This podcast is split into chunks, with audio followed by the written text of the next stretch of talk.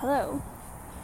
Um, I'm on a walk, and I've been listening to this book called The Subtle Art of Not Giving a Fuck.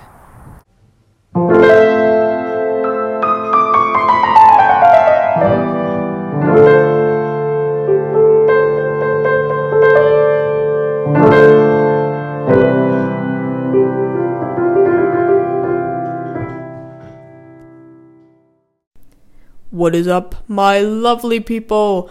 Welcome back to the third installment of this series. Today we're diving into a bit of a shorter journal entry, so it'll be a shorter episode, but there are still some good little nuggets I wanted to pull from, so strap in and let's get going.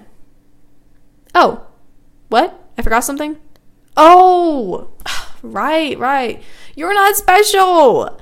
And with that being said, buckle up and enjoy the show. I highly, highly, highly, highly, highly, highly recommend reading Mark Manson's book, The Subtle Art of Not Giving a Fuck. He doesn't like the term self help, but I think it's fair to say the book is meant as a guide to self development, and that's exactly what it did for me. It was the first book, or better yet, first piece of literature, period, that really made an impact on my thought process and how I tackled certain situations. I listened to the audiobook on YouTube right before it got taken down for copyright reasons, and seriously, it changed my entire outlook on things.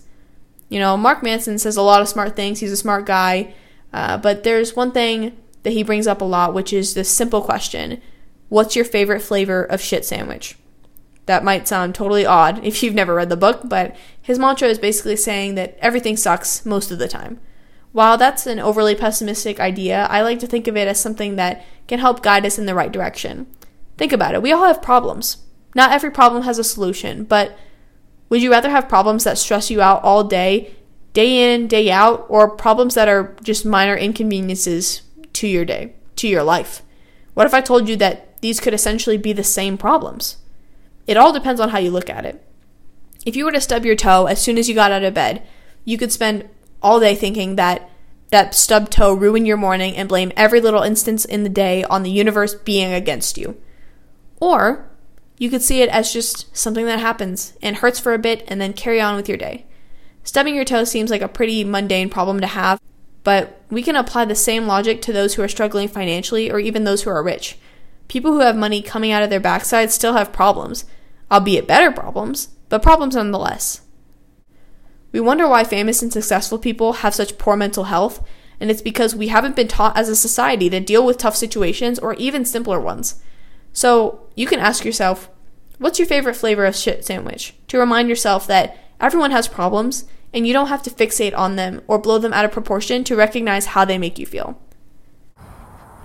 And it's been giving me a lot to think about lately. I've been pretty preoccupied. Mom bought a 1,000 piece puzzle that I spent three days doing, and now my back subsequently is hurting like hell. I've been just cooking and I've been watching self help videos and reading quote unquote self help books, which is where the subtle art comes in. And I've just been watching things that I feel like are really improving my well being. And they may be little things, but maybe I'll listen back to this in a month or maybe a year from now and I'll realize, wow, that changed my whole perspective on life. It's always the little things. Again, I didn't realize that at the time, but I was changing rapidly and growing into the person I wanted to be. I didn't know who that was, and in a way, I still don't have a full idea, but what I do know now is that I'm happy and that's really all I've ever wanted.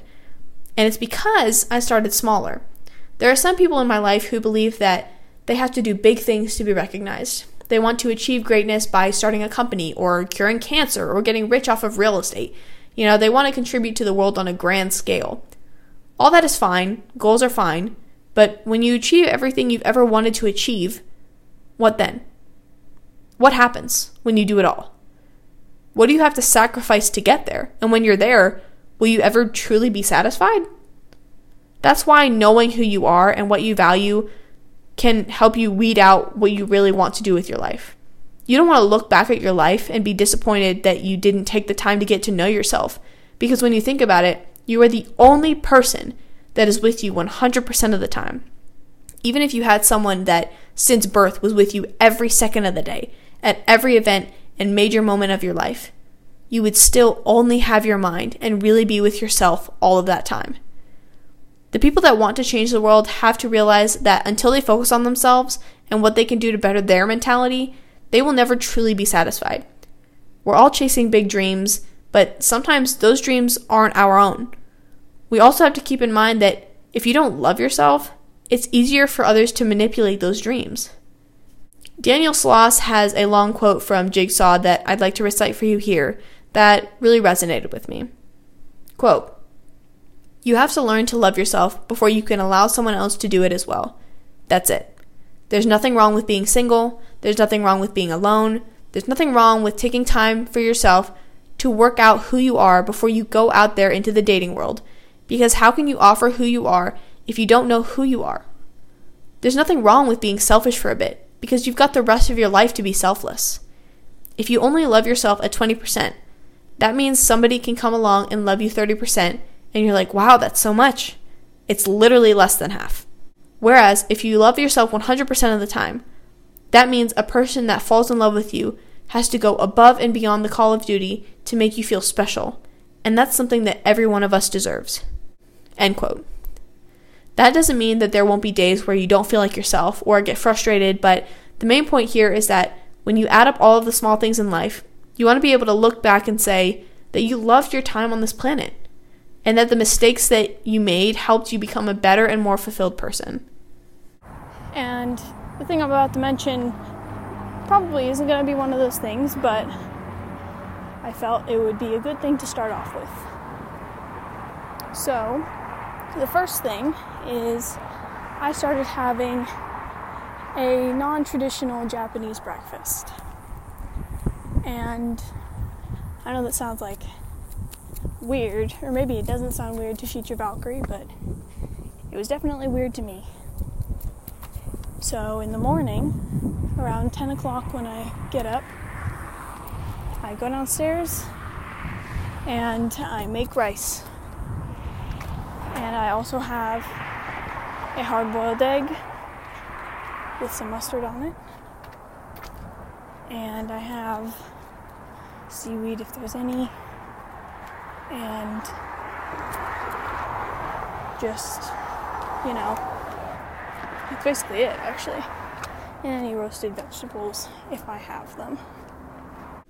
The recording just cuts off here. Maybe I got a call in the middle or needed to take care of something else, but Either way, the bottom line here is that I started trying new things.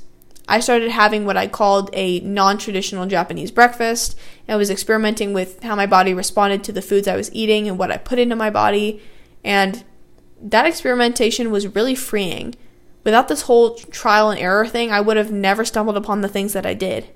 I would have never went vegetarian, and I certainly wouldn't have thought about having a savory breakfast. By the way, I kind of ditched the savory breakfast thing. I savor the mornings where I have like my chia pudding or chocolate oatmeal. It's just it's too good not to pass up. But I think that the point of this episode is just that the little things matter. The little things snowball into bigger things if you let them. Experiment, find what works for you, and trust me, with time, you will see progress. That will be it for this episode. A little bit shorter again. I don't know why it cut out like that, but next week will be a particularly saucy episode, so stay tuned. I do have to comment though that for the people that go to grocery stores and they see this like I don't know if I don't know where you can find it, but recently I got this like cherry jalapeno jelly kind of thing. And it's it's like a jam kind of thing, but I've been putting it on toast with almond butter, and it is the perfect, like, it is the it is the most amazing, extraordinary thing that I've ever had in my life.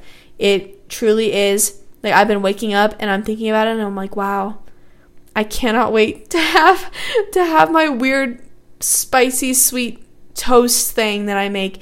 And like I'm telling you right now that if you want to experiment, experiment with that because I honestly never thought that I would like it. And my mom brought it home and I was like, what is this? But it changed my life, honestly. And now I will be searching for that in every store that I go to. Um, so, yeah, just a little anecdote from my life. But once again, you are not special, but you can be revolutionary if you put your mind to it. See ya.